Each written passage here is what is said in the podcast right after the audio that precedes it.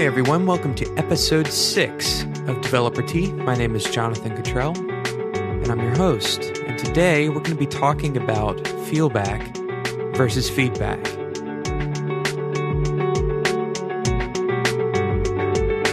Have you ever been working on a project as a developer and you've gone through, you know, the second or third or fourth iteration of the project with whoever you're working with, like a designer or the product owner or something like that. And you come into a meeting and they tell you, you know, I just don't, I don't really, it doesn't feel right to me. I think it needs to feel brighter. Well, what does brighter feel like?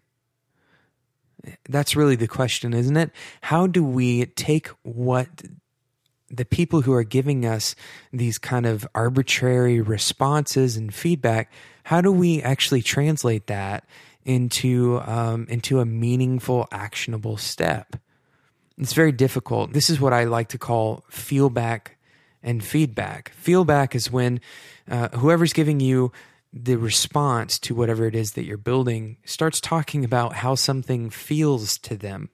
And the problem is when you start talking about feeling and when you start talking about um, what you think about something, those are all subjective measures of how something looks. And if you listen to this show, you know that I value subjectivity very highly. I think subjectivity is, is very important in our work and especially in the work of people who are doing um, what you might would consider the artistic side, uh, the people who are in charge of creating the voice for a t- for a particular product, and so um, we shouldn't throw away feelback, even though it seems like feelback is kind of kind of useless to us, we shouldn't throw it away because ultimately there's something important in that subjective feelback that they're providing us um, that we need to we need to pay attention to. So how do we how do we respond to feelback? Well, uh, being a really good developer requires that you know how to move from feelback towards actionable feedback and this is this is a collaborative process. So uh, you're talking to your designer and they say well i think this needs to feel brighter.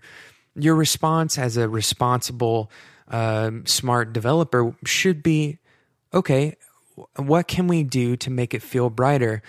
Uh, should we look at uh, other examples of things that you think feel bright and then compare them to what we have and then maybe make some changes to make it a little bit more like those things.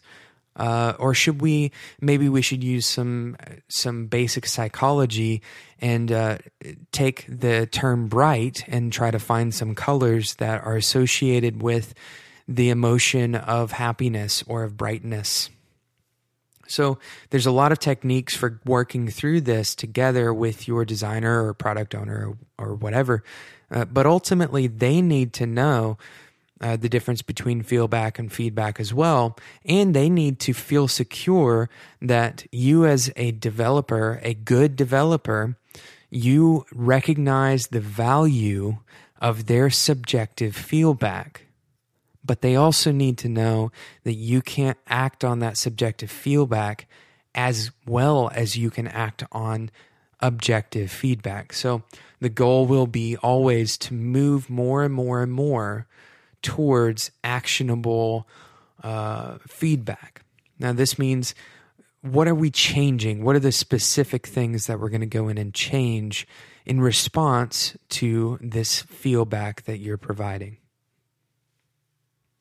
I hope you've enjoyed this super short episode of Developer Tea. Uh, if you have any ideas, if you have any responses to this feedback versus feedback concept, I'd love to hear them.